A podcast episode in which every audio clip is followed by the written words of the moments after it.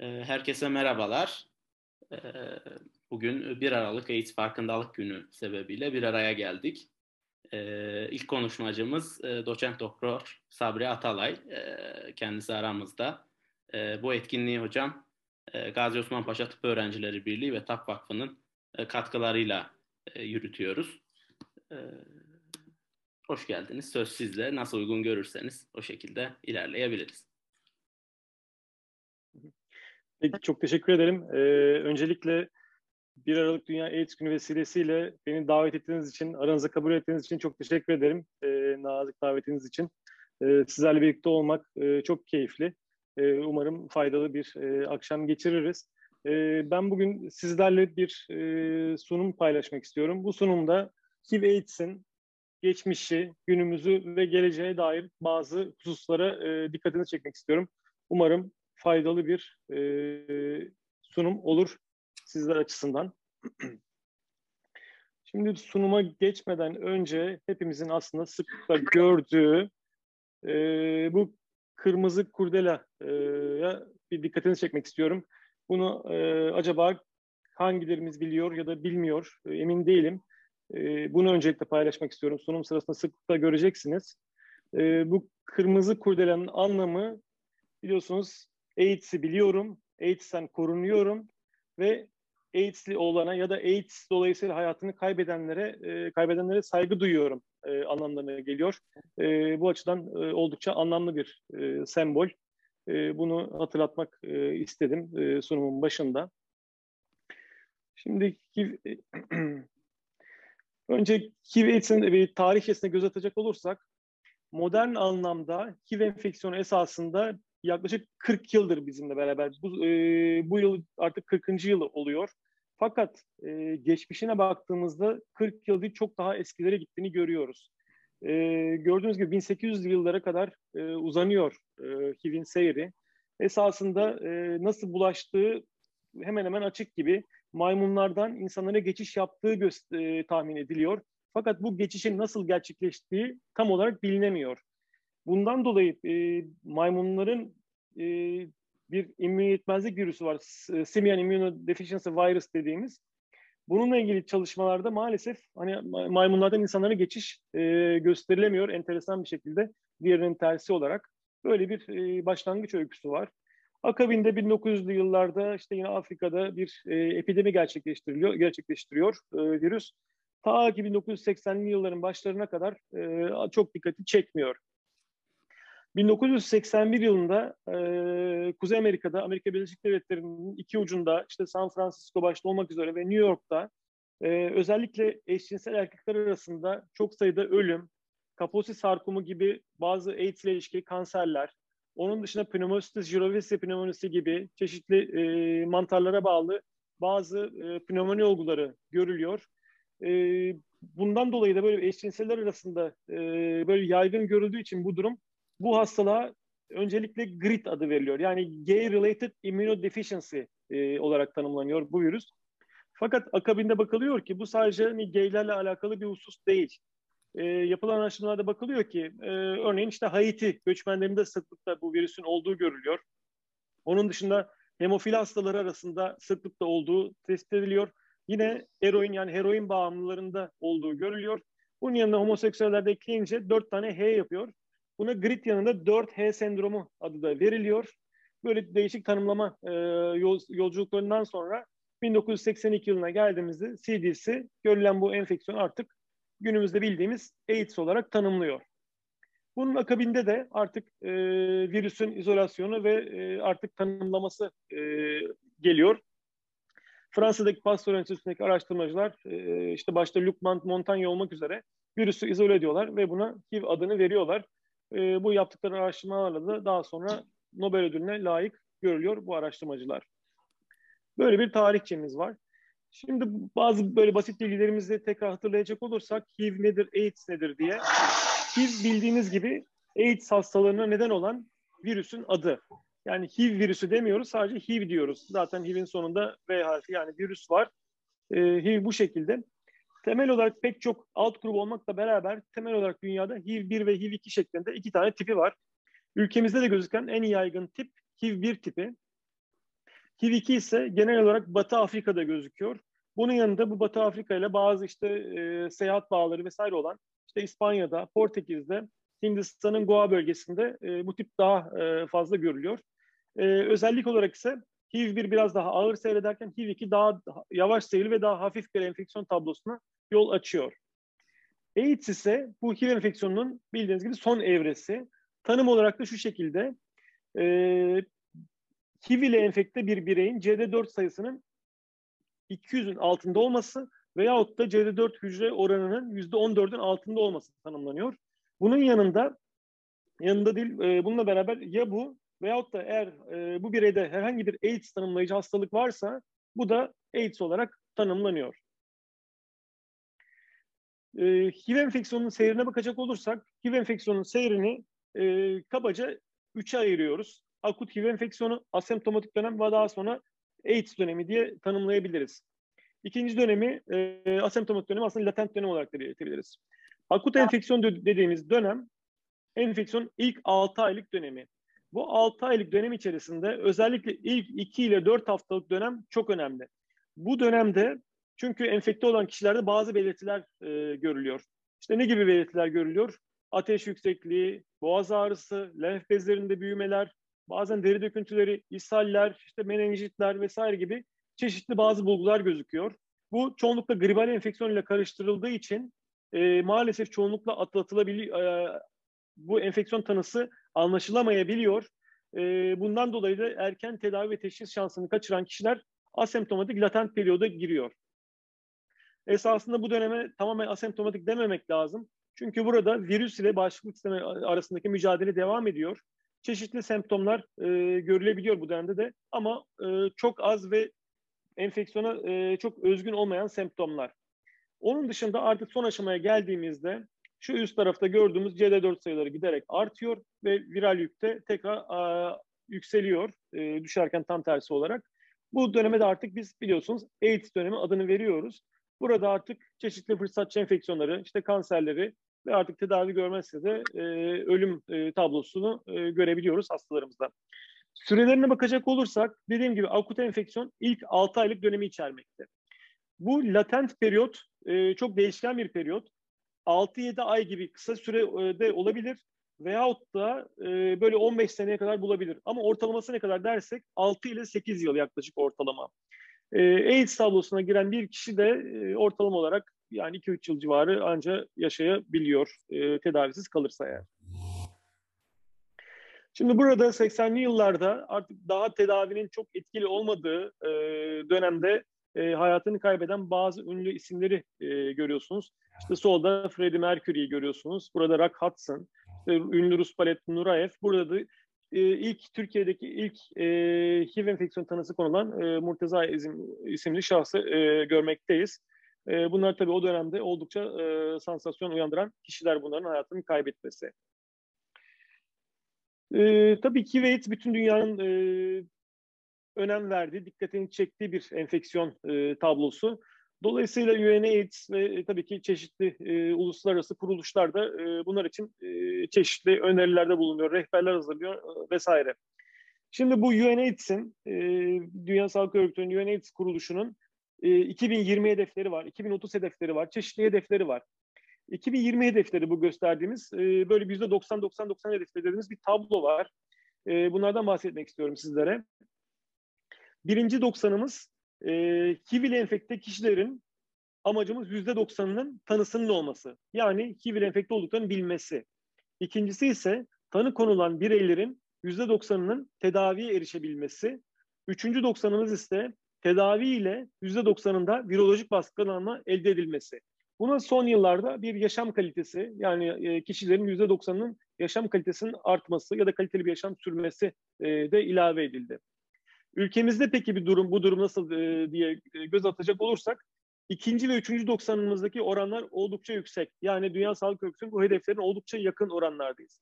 Fakat özellikle tanı kısmında oldukça gerideyiz. yani kişilerin en iyi ihtimalle sadece yarısı tanılarını biliyorlar e, bu benim şahsi kanaatıma göre bu oran çok daha düşük. E, yani hep her zaman söylediğimiz o buzdağının altında görülmeyen çok daha fazla sayıda HIV ile enfekte kişi var maalesef ülkemizde. Bu tanı oranlarını artırmak için e, çeşitli çalışmalar yapmak gerekiyor. E, ülkemizde yaşam kalitesiyle ilgili çalışmalar e, kısıtlı. E, bizim yaptığımız bir birkaç çalışma var. E, düşük. Onun dışında hala çalışmalarımız devam ediyor bu yönde.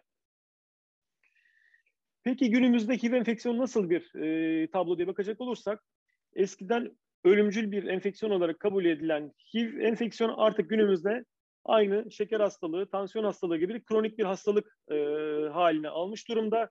E, dolayısıyla tedavi alan kişilerde hani bu tip enfeksiyonları, AIDS ile ilişkili kanserleri ya da erken yaşta ölümü görmüyoruz. E, burada şu grafiklerde şunu görüyoruz.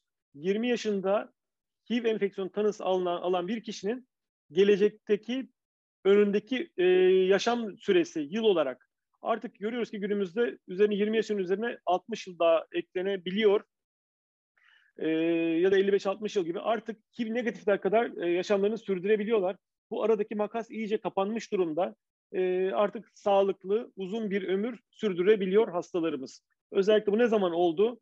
Bu 1996 yılında e, yüksek etkinlikli antiretroviral tedavinin kullanıma girmesinden sonra böyle olumlu bir e, fayda görüldü HIV enfeksiyonunun seyrinde. Dünyada acaba şu anda HIV enfeksiyonun durumu nasıl diye bakacak olursak epideminin başından itibaren yani 1981 yılından itibaren yaklaşık 75 milyon insan HIV ile enfekte oldu. Maalesef bunların yaklaşık yarısı AIDS ile ilişkili çeşitli hastalıklar nedeniyle hayatını kaybetti. 2018 hatta günümüzde de bu şekilde yaklaşık 37 milyon kişi HIV ile e, enfekte durumda. Şu anda hala e, yeni enfeksiyonlar gelişmeye devam ediyor. Yıl, e, yılda yaklaşık 2 milyon yeni HIV ile enfekte e, birey katılıyor aramıza. Onun dışında 1 milyon yakın kişi de HIV ile ilişkili çeşitli hastalıklardan hala hayatını kaybetmeye devam ediyor ne yazık ki. Bununla beraber bazı tabii ki olumlu e, gelişmeler de oluyor. Örneğin dünyada artık e, HIV tanısı alan, yeni HIV tanısı alan e, bireylerin sayısında çok belirgin azalma var. Bunu buradaki grafikte görmekteyiz. Bunun tabii en e, önemli gerekçesi HIV konusundaki artık bilgilerin artması, bu konudaki duyarlılığın artması, eğitimlerin artması. Bunun yanında temas öncesi profilaksi için kullanılan bazı ilaçlar var. Bunların kullanılması ve ayrıca HIV ile yaşayan bireylerin tedavi altına alınması bulaşı önlediği için diğer kişileri bulaşmaya ön, e, engelliyor ve dolayısıyla yeni tanı alan HIV enfeksiyonunun sayılarında belirgin bir azalma görüyoruz. Bunun yanında bununla beraber et, e, etkili tedavi sayesinde artık HIV enfeksiyonu nedeniyle hayatını kaybeden e, kişilerin sayısında da çok belirgin azalma var son yıllarda. Yine Afrika'da dahil olmak üzere e, bu tedavilere ulaşan hastaların sayısında çok önemli bir artış olduğunu görüyoruz. Bütün dünyada bu tip olumlu gelişmelerle beraber HIV enfeksiyonunun e, seyrinde artık e, yeni özel yeni tanılan hasta sayısında belirgin bir azalma görmekteyiz bütün dünyada. E, buna karşın ülkemizin de bulunduğu bölgede ne yazık ki bu, bu azalmayı göremiyoruz. Tam tersine bir artış e, söz konusu. Biraz sonra ülkemizdeki e, durumu da sizlerle paylaşacağım.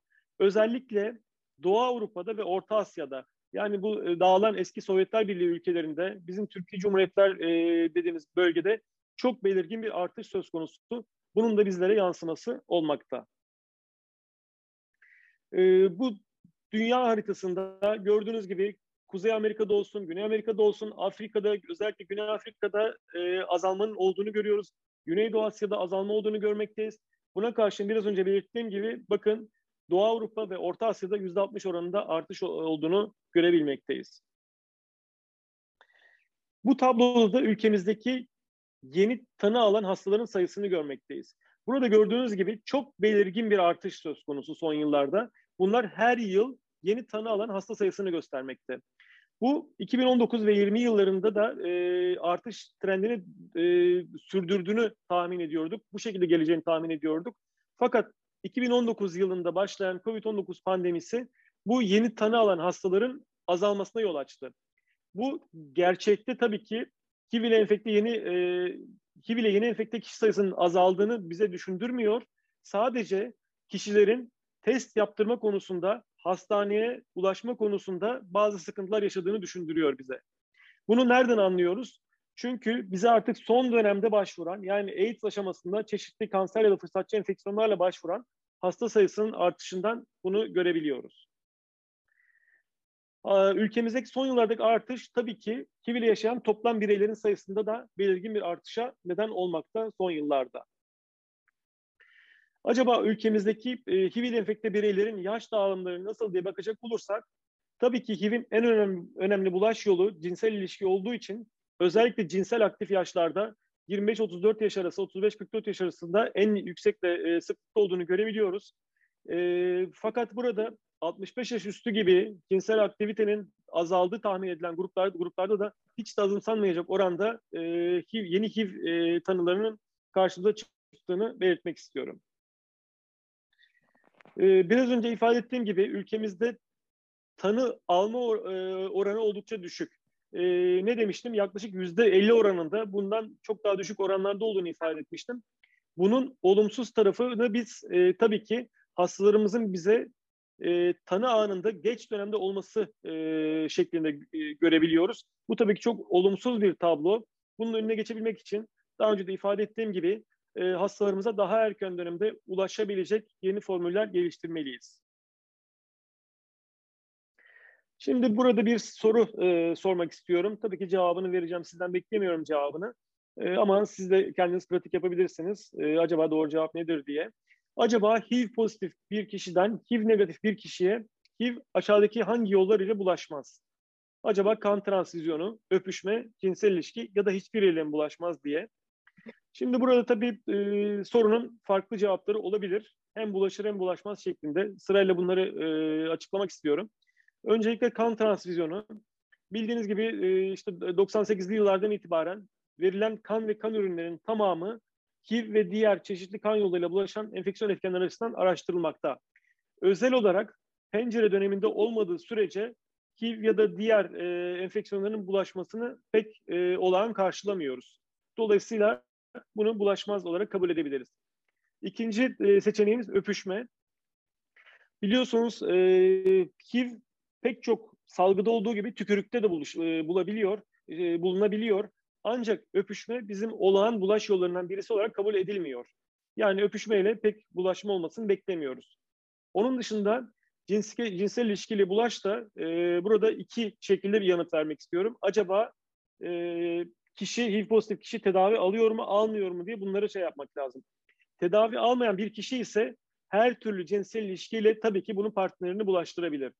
Buna karşın eğer tedavi alan ve viral yükü baskılanmış olan bir kişi ise bunu cinsel ilişkiyle her her türlü cinsel ilişkiyle partnerini bulaştırma ihtimali kalmıyor. Ee, bunu bu şekilde vurgulamak isterim. Bir diğer sorumuz da acaba aşağıdaki durumlardan hangisinde HIV testi istemeniz kuvvetle önerilir şeklinde. Acaba pnömoni mi, meme kanseri mi, tüberküloz mu, anemi mi ya da hepsi mi? Buradaki cevabımızın, cevabımızın da beşinci seçenek yani hepsi olması gerekiyor. Nedenine gelecek olursak e, pnömoni özellikle tekrarlayan bakteriyel pnömoniler, pneumokok pnömonileri HIV tanımlayıcı enfeksiyonlardan bir tanesi olarak gösteriliyor. Bunun sebebi olarak ise HIV'in özellikle hani T lenfositlerini enfekte etmesiyle beraber bunlar biliyorsunuz general hücrelerimiz, çok önemli hücrelerimiz bağışıklık sisteminde. Bunun yanında B lenfositleri de etkileniyor. B lenfositlerinde hem sayı hem de fonksiyon olarak bozukluk olduğu için bu tip bakteriyel enfeksiyonları görebilmekteyiz. Sadece bakteriyel enfeksiyonlar değil, bazı B hücreli lenfoma dediğimiz e, çeşitli kanserleri de HIV enfekte kişilerde görebiliyoruz.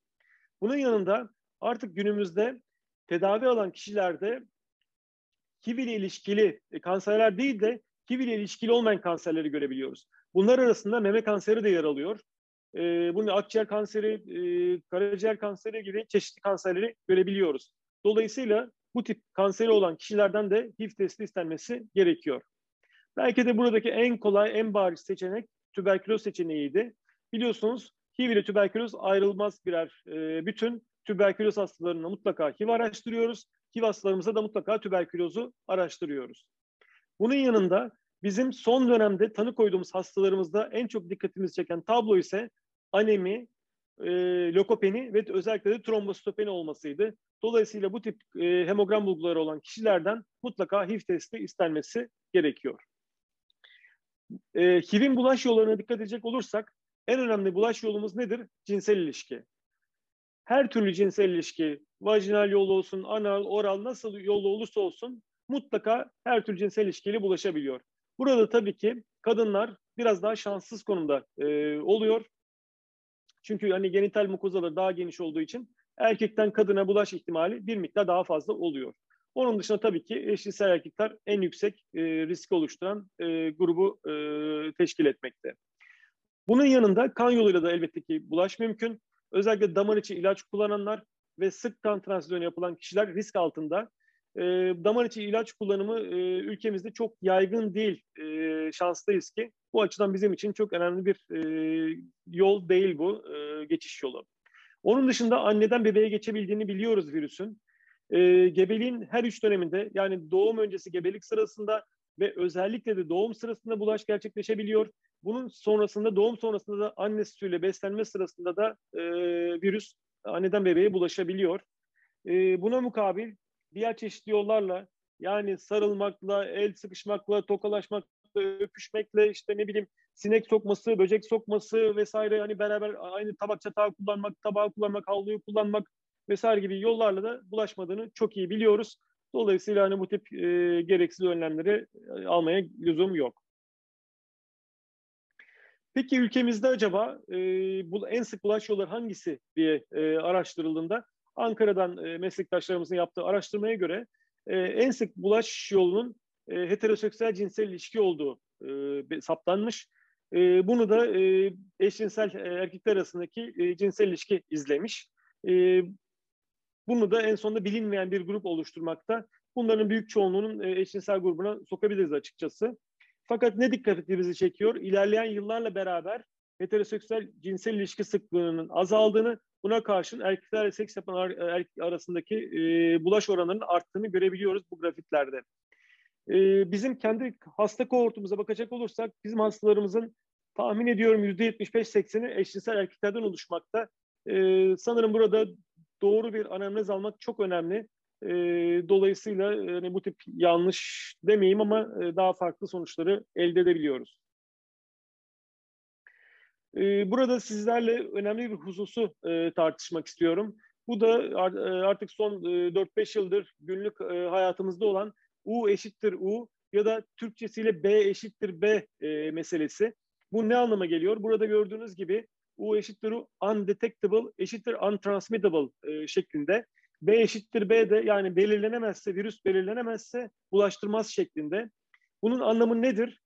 Antiretroviral tedavi alan yani HIV tedavisi alan bir kişi yaklaşık hani 6 ay süreyle bu HIV e, enfeksiyonu kanında saptanamazsa, virüsü eğer negatifse cinsel ilişki yoluyla partnerine bu virüsü bulaştırmıyor. Bu ne anlamına geliyor? Artık korunmasız dahi cinsel ilişkiyle bu virüs hiçbir şekilde dediğim gibi her türlü cinsel ilişkiyi içine alacak şekilde partnerini bulaş, bulaştırmıyor. Bunun tabi bazı hem olumlu faydaları var, olumsuz faydaları var. Olumlu faydalarından bir tanesi e, artık hani bireyler hani kondomdan sıkılıyorlar, kondom kullanmaktan e, daha özgür e, cinsel hayat yaşamak istiyorlar. Bu açıdan oldukça e, faydalı. Belki bundan daha da önemlisi çocuk sahibi e, olmak isteyen e, serodiskordan dediğimiz yani çiftle eşlerden birisinin pozitif birisinin negatif olduğu durumlarda bunların artık daha rahatlıkla çocuk sahibi olabilmelerine imkanı veriyor. Bu durumda artık eskiden örneğin e, sperm yıkama, işte tüp bebek gibi yöntemler yaparken artık günümüzde hiçbir şey e, söylemeden sadece siz tedavinizi düzenli kullanın, korunmasız doğal yolla cinsel ilişkiye girerek e, hamile kalabilirsiniz ve sağlıklı bebek sahibi olabilirsiniz diyoruz. Ve bu sayede bebek sahibi olan pek çok hastamız e, şu anda e, bizim hastalarımız arasında yer almakta. E, özellikle bu hususa dikkatinizi çekmek istedim. Peki ülkemizde acaba HIV enfeksiyon açısından kimlere test yapılmış, en çok test kimlerden istenmiş ve kimlerden pozitif saptanmış diye bakacak olursak en çok test istenme sebebi herhangi bir hastalık nedeniyle hastaneye başvurma sırasında ayrıcı tanı, tanı amacıyla istenen testler. Bunu kan bağışı, Kızılay ya da çeşitli kan merkezlerine yapılan e, kan bağışı izlemiş ve bir diğeri de cerrahi girişim öncesinde cerrahlarımız e, genellikle anti-HIV testi istemeyi, diğer hepatit B, C, C testlerini istemeyi e, tercih ediyorlar. bu sıralarda e, en çok test istendiğini görebilmekteyiz ülkemizde. E, şimdi HIV ile ilişkili bazı e, klik durumlar var. Bunlar nelerdir diye Avrupa'da e, bir araştırma yapılmış. E, buna göre bazı HIV indikatör dediğimiz, HIV belirtici dediğimiz enfeksiyonlar var. Bunları sizlerle paylaşmak istiyorum. Bu HIV indikatör hastalıklar örneğin cinsel bulaşan enfeksiyonlar. Biz biliyoruz ki bir kişide bir cinsel bulaşan enfeksiyon varsa bunun yanında başka bir enfeksiyon e, söz konusu olabilir. Dolayısıyla mutlaka araştırmak gerekir. Yine bulaş yolları benzer olduğu için HIV ile hepatit B ve C enfeksiyonu olan kişilerde de mutlaka araştırılması gerekiyor. Biraz önce ifade ettiğim gibi bazı işte AIDS ile ilişkili ve ilişkisiz olmayan kanserler, özellikle bu lenfomalar ve servikal, serviks kanseri, anal kanser, vulva, vajina kanseri bunlar biliyorsunuz HPV ile ilişkili kanserler. Bunların hepsi AIDS tanımlayıcı hastalıklar kategorisinde yer alıyor ve dolayısıyla mutlaka e, HIV'in araştırılması gerekiyor böyle bir tanı alan kişide. Onun dışında yine biraz önce ifade etmiştim. Hemogramında trombositopenisi, lokopenisi ve anemisi olan kişilerin mutlaka testlerinin yapılması gerekiyor. Herpes zoster enfeksiyonu yani zona özellikle tekrarlıyor ise ve birden fazla dermatomu tutuyor ise mutlaka HIV araştırmak gerekiyor.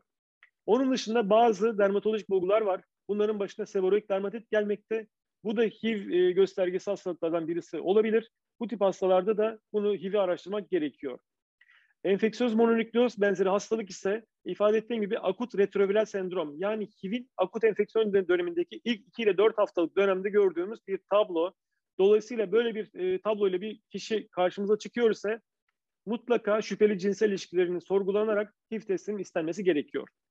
Bu araştırmada bunların tamamı tespit edilmiş fakat en sıklık hangisi diye bakacak olursak en sık bir cinsel yol bulaşan enfeksiyonu olması bunun mononükleoz benzeri hastalık ve herpes zoster enfeksiyonu takip etmiş. Peki acaba kimlerden HIV testi istemeliyiz diye bakacak olursak CDC diyor ki cinsel aktivite çağındaki her kişiden mutlaka hayat boyu bir kere HIV testi istenmesi gerekir. Bunun yanında tabii ki bazı yüksek riskli kişiler var. Bu kişilerden de e, risk durumuna göre belki her yıl testin tekrarlanması gerekmekte. Kimlerdir acaba bu yüksek riskli kişiler diye bakacak olursak özellikle erkeklerle seks yapan erkekler son derece yüksek risk altında. Bunu damar içi madde kullanan kişiler oluşturmakta. Daha sonra da kondomsuz vajinal veya anal seks yapan kişiler, birden fazla partneri olan kişiler veyahut da o kişi tek partnerli olabilir ama partneri çok partnerli olabilir. Bu tip kişiler de yine risk altında. Onun dışında para veyahut da uyuşturucu karşılığı seks yapan kişiler, bunların müşterileri e, risk altında oluyor. Yine biraz önce yine söylemiştim. Herhangi bir cinsel yol bulaşan enfeksiyonu varsa veyahut da böyle bir enfeksiyon olan bir partneri varsa bu kişilerin mutlaka HIV açısından araştırılması gerekiyor.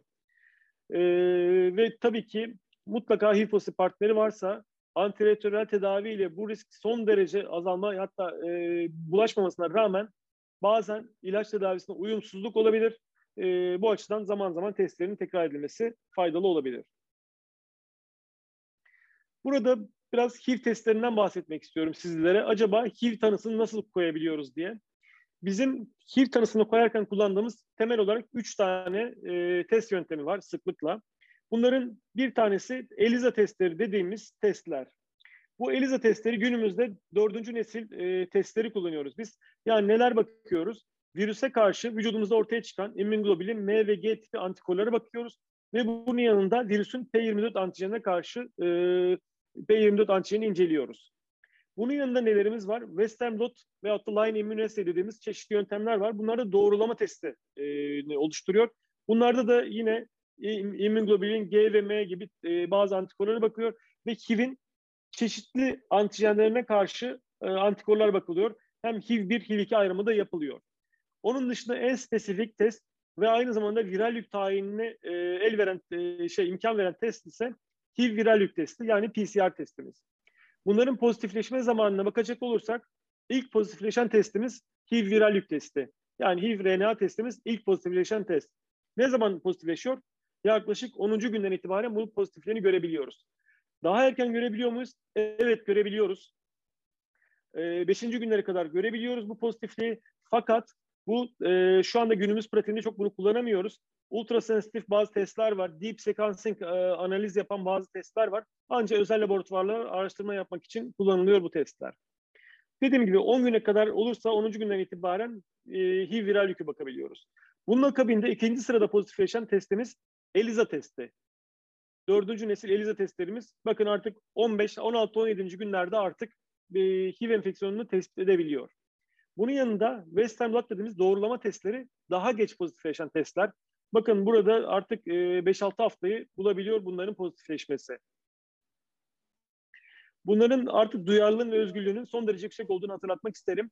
Anti-HIV testinin yani ELISA testinin pozitifliği çok kuvvetli muhtemel özellikle hani yüksek bir titrede pozitif çıkarsa doğrulama testinde viral yükün pozitif geleceğini artık akılda tutmak lazım. Ee, eskiden çok böyle hatalı pozitif testler vesaire görüyorduk ama günümüzde bu e, yanlış pozitif oran yanlış pozitiflik oranları oldukça azalmış durumda. Şimdi biraz da damgalama ve ayrımcılıktan bahsetmek istiyorum. Bu damgalama ve ayrımcılık Dünya Sağlık Örgütü'nün biraz önce bahsettiğim 2020 yılı hedefleri vardı. 2030 yılı hedeflerinin arasına damgalama ve ayrımcılık ile mücadele de konuldu. Dolayısıyla e, ne kadar önemli bir e, konu olduğunu e, herhalde e, hepimiz anlayabiliyoruz. Toplumda pek çok ülkede özellikle geri kalmış ya da gelişmekte olan ülkeler dediğiniz ülkelerde bu tip e, damgalama ve ayrımcılığın ne kadar fazla olduğunu biliyoruz. Fakat burada sizlere sağlık çalışanlar arasındaki damgalamayı e, vurgulamak için bunları getirdim. Sağlık çalışanları dahi bu işin profesyonelleri, bazen enfeksiyon hastalıkları alanında çalışan kişiler dahi maalesef HIV enfekte bireylere karşı böyle e, tavırlarda bulunabiliyorlar. Burada e, yapılan bir araştırma neler tespit edilmiş? Bakın sağlık çalışanlarının %73'ü hastalarından HIV kapmaktan korktuğunu e, ifade etmişler. Tabii ki korku çok insani bir davranış. Fakat e, bulaş yollarını hala bilmemize rağmen bundan korkmak çok da akılcı değil. Bir miktar fobi gibi gözükmekte.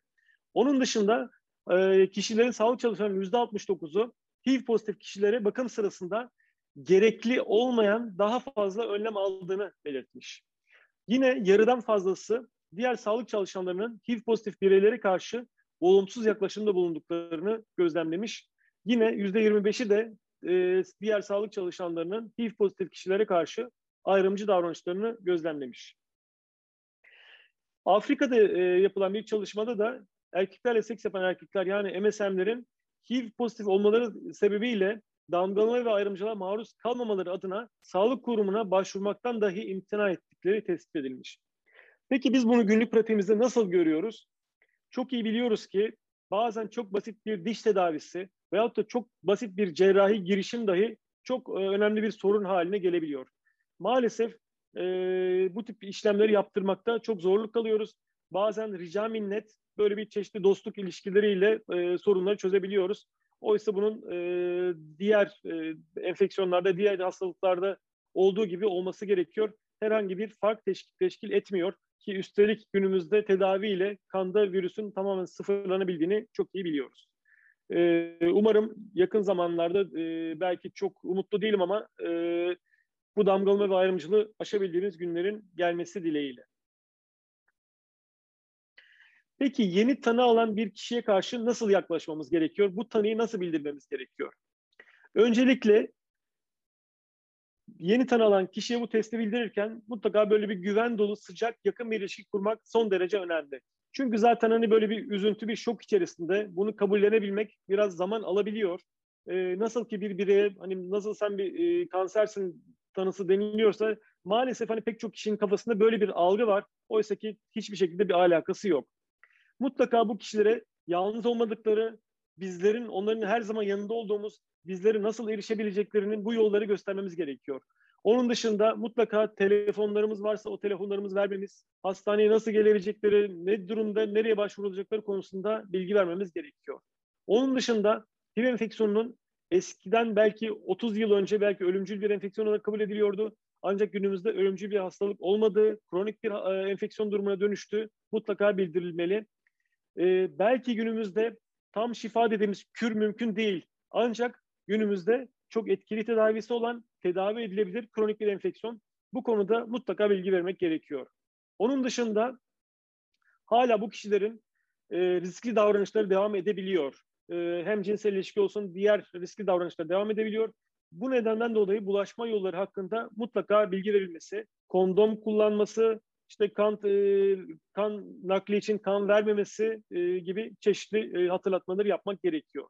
Onun dışında eğer evli ise partner ya da partnerleri varsa bu yönde partner bilgilendirmesinin yani eşine mutlaka e, söylemesi gerektiği tavsiye ediliyor. Hatta bu yönde biraz böyle bir zorlamak da gerekiyor açıkçası. Çünkü burada biliyorsunuz iki tane etik şey var. E, birincisi eğer biz partnerine biz söylersek hasta hakkını ihlal etmiş oluyoruz. Eğer biz söylemezsek bu sefer de hastanın enfekte olmasına yol açar, açarak böyle bir yaşam hakkına bir e, hani saygıda bulunmamış oluyoruz. Bu açıdan böyle bir çelişki söz konusuydu. Etikçiler bu konuyu derinlemesine tartıştılar. Son zamanlarda verilen karar şu yönde mutlaka partner bilgilendirmesini hastanın yapmasını e, sağlayın. E, bu yönde e, biz de nasıl davranıyoruz? Polikliniğimizde mutlaka hani eşini getirmesini, söylemesini, kendisini söylemesini e, salık veriyoruz. E, ayrıca hani yapacağına dair de imzalı e, yazısını alıyoruz. Yani ben eşimi, cinsel eşimi bu konuda HIV enfeksiyonu taşıdığıma dair e, bilgilendireceğim diye yazılı onamını alıyoruz. Onun dışında mutlaka ne, ne, cinsel ilişkileri nasıl bulunacağı, yani çocuk sahibi olup olamayacağı konularında da e, mutlaka bilgilendirmesi gerekiyor. Çünkü çoğu kişi ben nasıl evleneceğim, nasıl çocuk sahibi olacağım diye endişeler içerisinde. Dolayısıyla bu endişelerin giderilmesi gerekmekte. Yine HIV enfeksiyonu bildiğiniz gibi ömür boyu tedavi gerektiren, ömür boyu ilaç tedavisi alması gerektiren e, bir enfeksiyon. Dolayısıyla bu tedavilerin nasıl kullanılacağı, aç mı, tok mu, ne gibi yan etkileri olabileceği, ilaç etkileşimleri varsa neler olabilir diye bu konuların e, mutlaka anlatılması gerekiyor. Mutlaka yaşam biçimi konusunda e, bilgi verilmesi gerekiyor ki bu konuya biraz sonra değineceğim. Şimdi enfekte kişi e, hemen oraya geçmek istiyorum. Acaba nasıl bir yaşam sürdürmeli? Hepimiz gibi e, HIV pozitif bireyler de mutlaka sağlıklı, dengeli beslenmeye özen göstermeli. Eğer yapabiliyorlarsa prebiyotik e, gıdaları tüketmeli ki bunlar işte bildiğiniz gibi sebzeler, meyveler, işte Akdeniz tipi diyet, onun dışında çeşitli tahıllar vesaire bunlara e, özen göstermek gerekiyor. Yine probiyotikler bağırsak sağlığını korumak açısından son derece önemli. B3 vitamini de bu bağırsak sağlığı açısından triptofan e, sentezini desteklemesi açısından önemli bir vitaminimiz. E, bunların kullanımı teşvik edilebilir.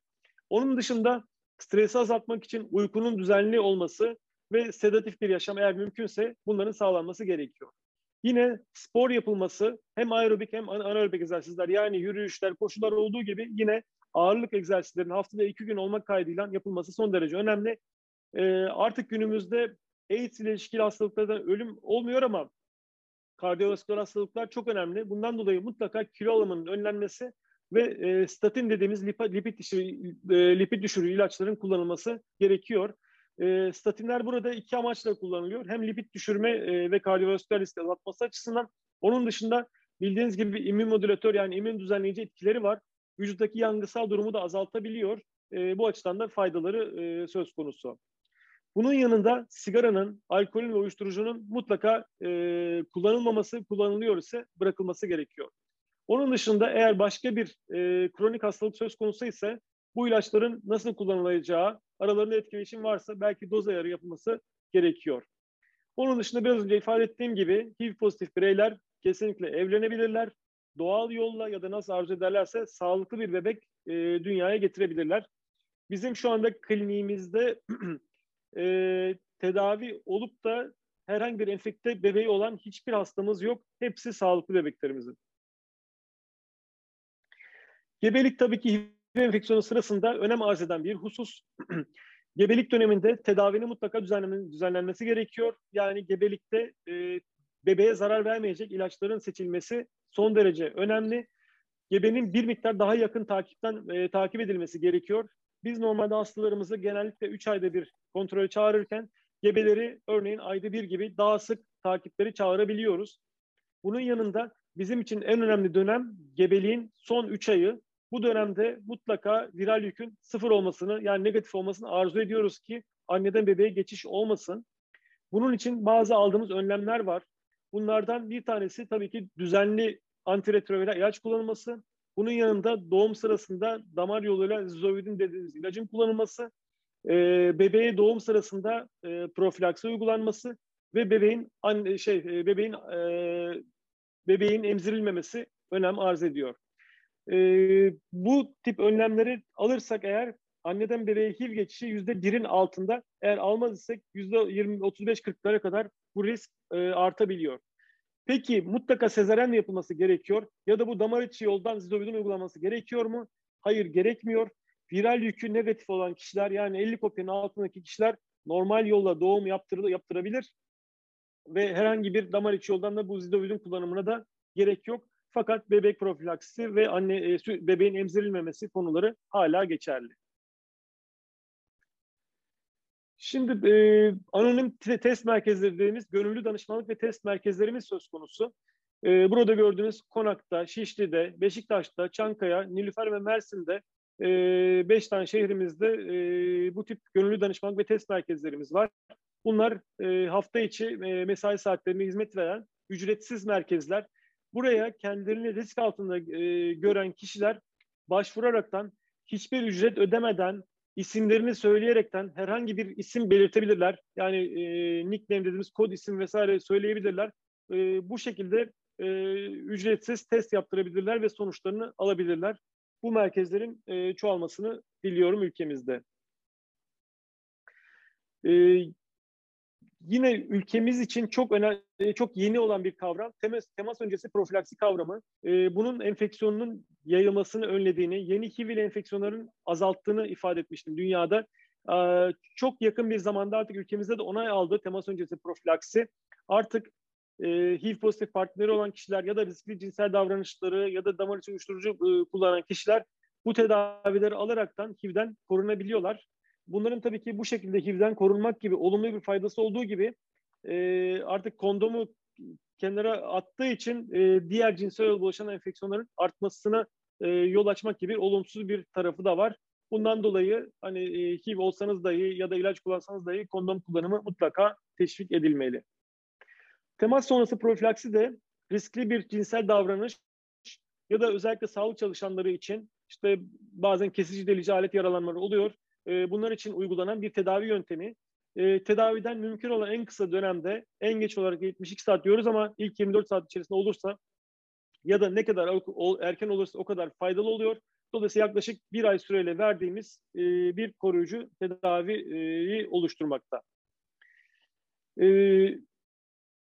Covid-19 pandemisi bildiğiniz gibi bizleri son derece etkiledi bütün dünyada olduğu gibi e, maalesef HIV ile enfekte kişileri de etkiledi. Ne gibi etkileri oldu diye bakacak olursak bu dönemde yeni tanı alan hasta sayısında azalma oldu.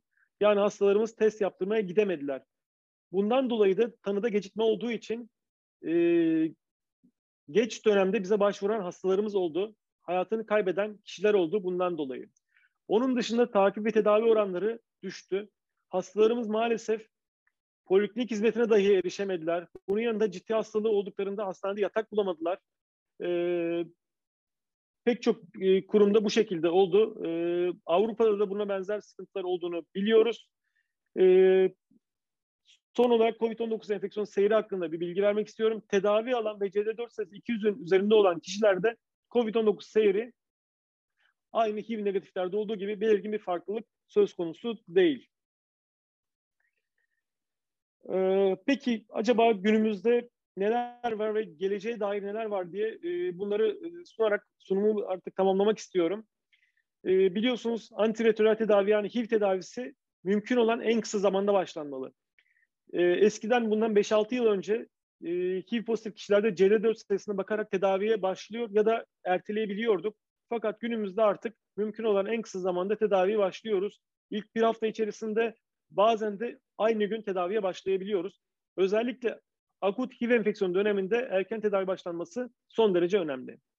Bunun dışında standart olan üçlü tedavilerin e, yerine artık son zamanlarda ikili tedavi rejimleri e, yönünde bir eğilim var son yıllarda. Bunun yanında artık ilaçlarımız son derece artık toksisiteleri az, yan etkileri az, uzun süre tolerabiliteleri son derece iyi. E, biz bunları uzun dönem sağlık açısından olumlu profile sahip ilaçlar olarak e, tanımlıyoruz. Bu ilaçlar artık e, ilaçlara çok daha e, kolaylıkla erişebiliyoruz. İlaçlarımız çok iyi gerçekten. Günümüzde çok iyi, etkili ve güvenilir.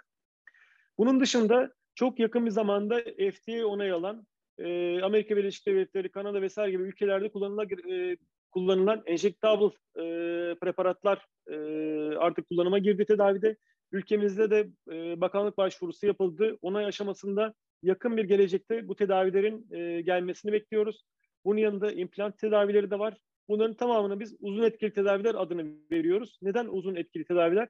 Çünkü buradaki enjeksiyonlar e, aylık, bazen iki aylık ve hatta altı aylık şeklinde. Bunların faydası tabii ki nasıl bir fayda sağlıyor?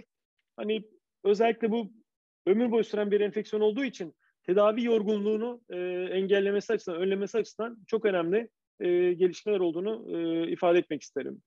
Bunun dışında tabii ki bazı yeni e, HIV tedavi antiretroviral ilaç sınıfları e, ortaya çıktı. Bunlardan bir tanesi viral kapsit inhibitörleri e, dediğimiz lenacapavir diye bir ilaç var örneğin. E, bunlar yeni keşfedilen ilaçlar. Bunun yanında nükleozit reverse transkriptaz translokasyon inhibitörü var. Bir tane islatravir diye gerçekten çok e, umut vaat eden ilaçlar yakın zamanda e, kullanıma gelecek diye düşünüyorum bunlar. E, bunun yanında tabii ki bilinen antiretroviral ilaç sınıflarında yeni bazı ilaçlar var. Doravirin vesaire gibi bunlar var. E, bunlar kullanıma girdiler.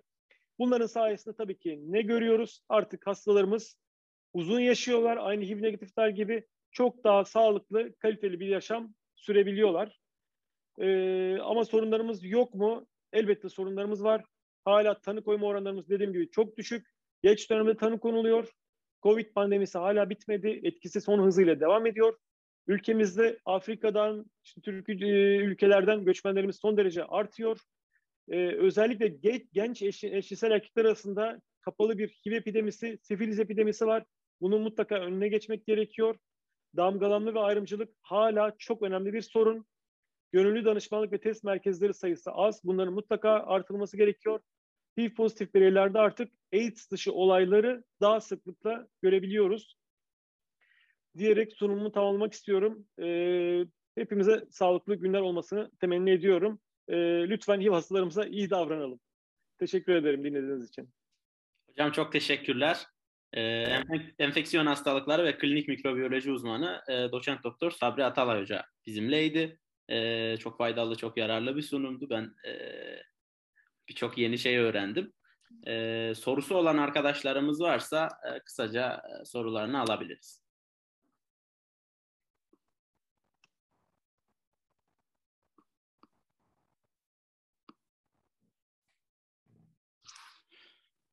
Soru yok sanırım. Ee, soru geldi hocam. Evet, e, Damla Hanım sormuş. HIV 1 ile 2 arasında ayrım nedir diye. E, aslında sunumda ifade etmiştim ama şöyle klinik farklılıkları var. E, yani önce tabii epidemiolojik olarak farklı bölgelerde genellikle gözükebiliyorlar. Hani HIV 1 dünyada daha yaygın olan tip. HIV 2 ise daha çok Batı Afrika'da gözüken bir e, tip. Klinik seyir olarak HIV 1 biraz daha hızlı, agresif seyrederken HIV 2 daha yavaş seyredebiliyor.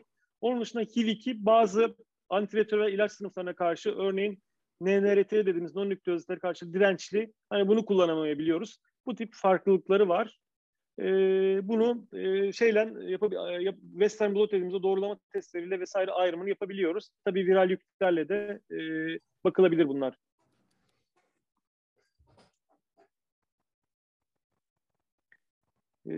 Başak Güven sormuş. Tedavi sürecinin nasıl ilerlediğini kaçırdım. Kişinin ne yapması gerekiyor? Tedavi hayatını nasıl etkiliyor? Ee, şöyle tedavi süreci tabii şöyle dediğim gibi hastalara genellikle biz artık son dönemde böyle bir rapid start diye bir e, şey var. E, trend var. Dünya Sağlık Örgütü bunu da destekliyor. Yaklaşık herhalde Amerika'da belki 10 yılı bulmuştur ama e, dünyada son 5-6 yıllık bir trend bu. Yani HIV tanısı aldıktan sonra tedavinin başlanması arasındaki geçen süre eğer bir hafta ise bu rapid start tedavisine uygun e, olarak değerlendiriliyor. Biz de klinik olarak hatta Türkiye'deki çoğu merkezinde böyle olduğunu biliyorum ben. E, ilk bir haftada ve aynı gün tedavi başlayabiliyoruz. Hemen raporunu çıkartıyoruz, tedavi başlıyoruz. Bu başlay başlarken tedavi tabii HIV tedavisi kişiye özel bir tedavi. E, bundan dolayı hani bunu gözetmek gerekiyor. Bazen başladığımız tedaviyi test, diğer arkadan gelen test sonuçları çıktıktan sonra değiştirebiliyoruz da. E, bunlara dikkat etmek gerekiyor. E, kişinin açıkçası çok bir şey yapması gerekmiyor. Sadece bizim verdiğimiz tedaviyi çok düzenli kullanması gerekiyor. Ömür boyu mutlaka düzenli kullanması gerekiyor. Çünkü düzenli kullanmazsa virüs direnç geliştiriyor. E, hani boşu boşuna hasta oluyor. İşte bağışıklık sistemi zarar e, görüyor veyahut da HIV'i bulaştırabiliyor. Direnç geliştiği için örneğin tek tablet ya da iki tablet kullanıyorsa ilaç sayısı artabiliyor. Bu tip olumsuz e, durumlarla e, karşılaşabiliyor. Tedavi hayatını nasıl etkiliyor? E, tabii tedavini herkesi farklı etkiliyordur muhakkak. Yani aldığı ilaç ve ilaç sayısı, e, ilaç tedavisinin rejimi nasıl e, bunları hani değerlendirmek lazım. Buna göre etkileyebilir e, hayatını. Bazen çünkü kişilerin çok kalabalık ortamlarda olabiliyorlar. İlaç tedavisini alamayabiliyor örneğin, kullanamayabiliyor. Sunum sırasında bahsettiğim mesela enjektable tabletler bunun da önüne geçebiliyor. Hani ayda bir, iki ayda bir altı ayda bir enjeksiyon e, uygulayarak dolayısıyla dışarıda başkalarının olduğu ortamlarda ilaç taşımak, ilaç almak zorunluluğu ortadan kalkıyor ve dolayısıyla damgalanma ve ayrımcılığın da önüne geçmiş oluyor. Bu tip avantajları da var aslında o tedavilerin. Ee, onun dışında bazı ilaçların e, uzun dönem toksisiteleri, yan etkileri görülebiliyor. E, ama biz bunları çok takip, takip ediyoruz zaten yakından. E, böyle bir durum söz konusu olursa ya onun tedavisine gidiyoruz veyahut da ilaç tedavisini değiştirebiliyoruz. E, umarım açıklayıcı olmuştur. E, Deniz Yıldırım, e, HIV ilaçları antiretroviral kombinler olduğunu biliyoruz. COVID konusunda şu an devletin tanı sahiplerine verdiği ilaçlardan Favimol'de bu grupta sorum şu COVID tanısı alan birinin sadece HIV ilacı ile bu baskılamaya destek olduğunu söyleyebilir miyiz? Yani HIV ilaçları aslında COVID virüsüne olumlu katkısı oluyor denecek bilimsel bir sonuç veri var mı? Ee, yok aslında. Şöyle bu pandeminin ilk döneminde özellikle diğer bu e, biliyorsunuz bu SARS-2 virüsü hani COVID virüsü SARS virüsü bunun birincisi Bununla yapılan bazı çalışmalar vardı. Hem in vitro hem in vivo çalışmalar vardı. Özellikle lopinavir, ritonavir dediğimiz proteaz inhibitör ilacı vardı. E, bu ilaç başarılı olduğu e, düşünülüyordu. Fakat randomize kontrollü çalışmalar yani biraz geç verilmiş o hastalara 13. günde falan başlanmış ama sonunda görülüyor ki ölüm üzerine vesaire çok bir katkısı yok. Dolayısıyla hani pek etkisi var diyemiyoruz şu aşamada. Zaten artık pek çok rehberde lopinavir, tedavisi e, kaldırılmış durumda. Ee, ben teşekkür ederim arkadaşlar katılımınız ve sorularınız için.